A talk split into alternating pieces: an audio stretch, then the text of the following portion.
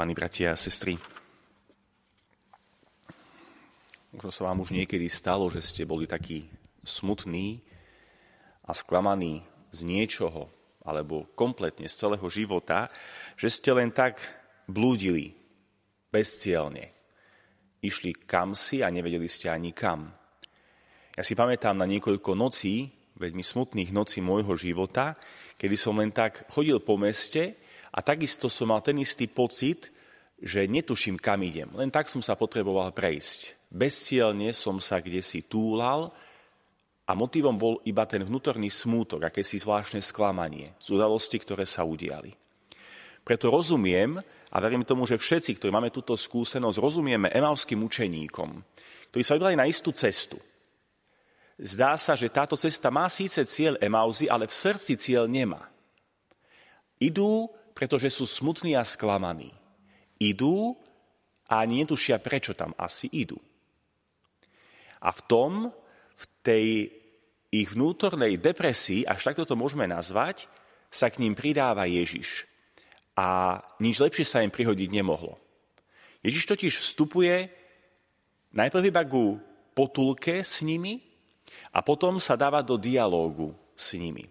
A nastáva niečo zázračné, niečo, čo je hlavným odkazom dnešného Evanielia pre nás, keď vstupuje človek do dialógu s Bohom.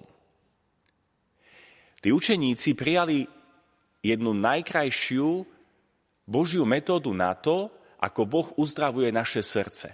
Všimli ste si, ako to funguje? Tí učeníci najprv vyrozprávali všetko, Dali ten smútok zo seba. Niekto to nazval, že ako keby vyhádzali zo svojho vnútra všetko to haraburdie. A potom počúvali, čo nám hovorí Boh. Počúvali, čo im konkrétne chce povedať Ježiš, keď im vykladal písma.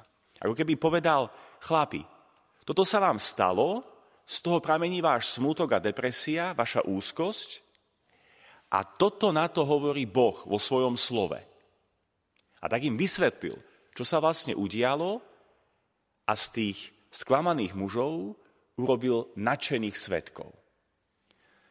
A to je svedectvo pre nás, milovaní bratia a sestry.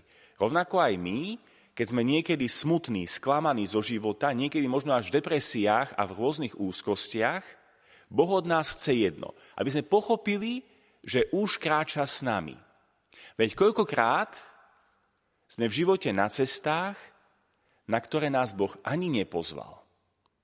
Ani nás tam neposlal, dokonca pred ktorými nás varoval.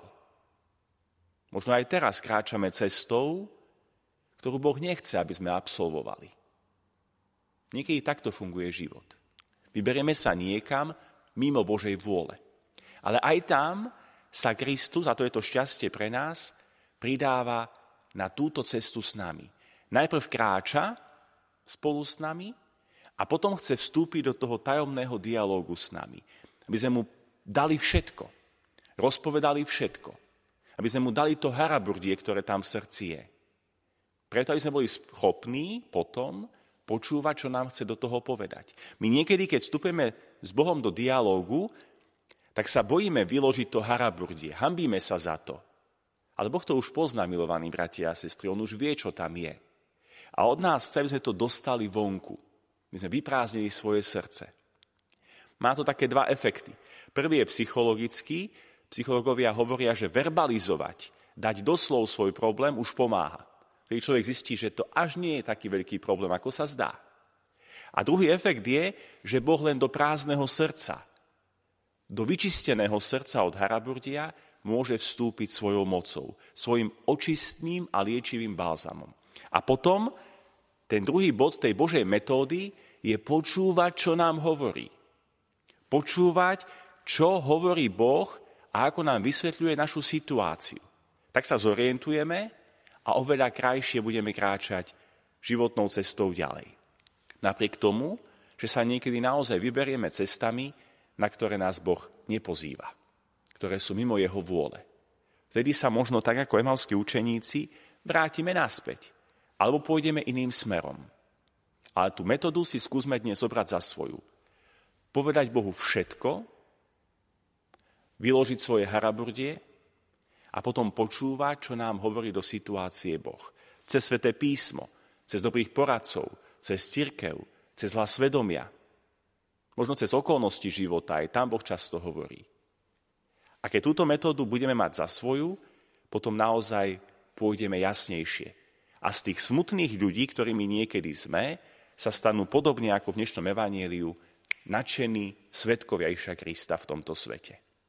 Keď najbližšie milovaní bratia a sestry budeme cítiť smútok, možno sklamanie, uvedome si, že jednou veľkou pravdou nášho života Ježiš Kristus stále kráča s nami, aj po cestách, na ktoré nás nepozval.